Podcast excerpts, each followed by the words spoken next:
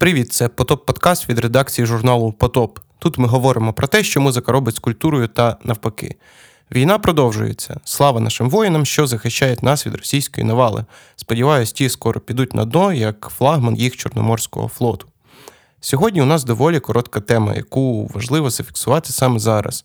З власних спостережень складається враження, що бум української музики вже настав, і про це свідчить статистика.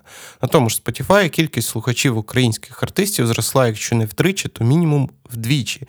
І, скоріш за все, це тільки початок. Як так трапилось і чи надовго це? Зараз спробуємо розібратися. Перед тим як почнемо традиційне оголошення. У кінці минулого року вийшов другий номер друкованого журналу Потоп. Це чи не єдине друковане видання про музику та культуру в Україні. І у нас залишився невеликий запас журналів. Ми не знаємо, що з ними робити, крім того, як запропонувати вам наступне. Заходьте на сайт potopmag.com, купуйте свій примірник журналу. Його ви отримаєте новою поштою, а виручені кошти ми зберемо та передамо на потребу армії, як тільки набереться достойна сума. Один раз набрались, наближаємо другий транш, як тільки можемо. Ну і якщо ніхто не проти, пропоную залайкати цей випуск, аби більше людей послухали цей подкаст. Залиште комент, якщо це дозволяє ваша платформа. Поставте зірочку на Apple Podcasts. Це Потоп Подкаст, 11-й випуск воєнного сезону. Звати мене Кендрік Ламбардо. Поїхали.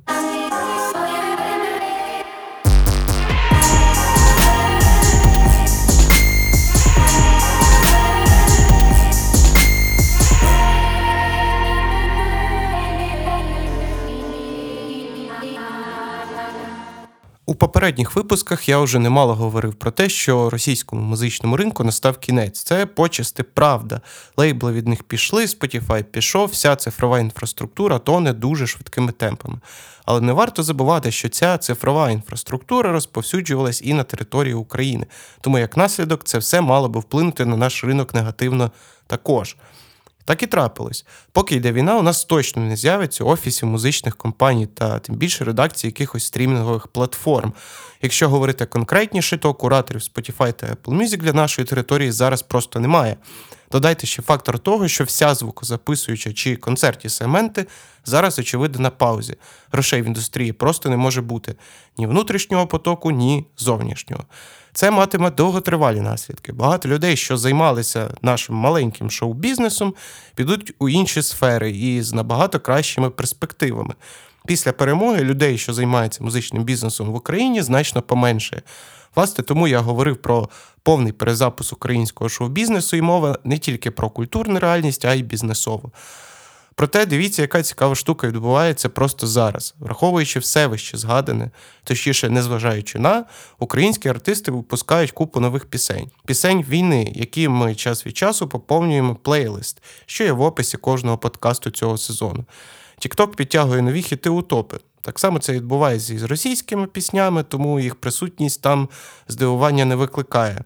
І найголовніше, якимось незрозумілим для мене чином каталоги українських артистів люди почали дуже інтенсивно слухати.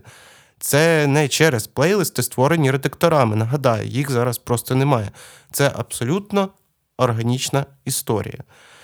Для аналізу я взяв Spotify, бо там відбувається головний двіж, тим більше там відкрита статистика. А ще органічний потік прослуховувань дуже добре впливає на побудову алгоритмів, за яким сам Spotify підкидує людям схожу музику. Умовно, якщо ви сьогодні увімкнули сет новеліста, то обов'язково почуєте весь топовий український постпанк. Так от, у артистів, якими я займаюся та за якими спостерігаю, органічні прослуховування їх пісень збільшились удвічі чи навіть утричі. Це гарантовано, якщо за останній рік у них входило хоча б кілька пісень. Всі пісні цих артистів дуже добре пов'язані алгоритмічними плейлистами за параметром схожості. Тому і потік прослуховувань, і як наслідок нових слухачів просто шалений.